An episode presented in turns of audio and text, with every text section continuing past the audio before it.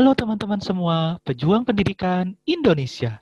Selamat datang di channel podcast e-movement, Educare Movement.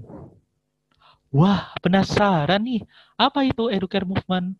Nah, Educare Movement merupakan tagline channel podcast yang dibuat oleh Departemen Educare Education Caretaker dari organisasi Generasi Madani Tasikmalaya yang akan membahas seluk-beluk dunia pendidikan, baik lokal, nasional, maupun internasional. Wah, keren! Jelas dong.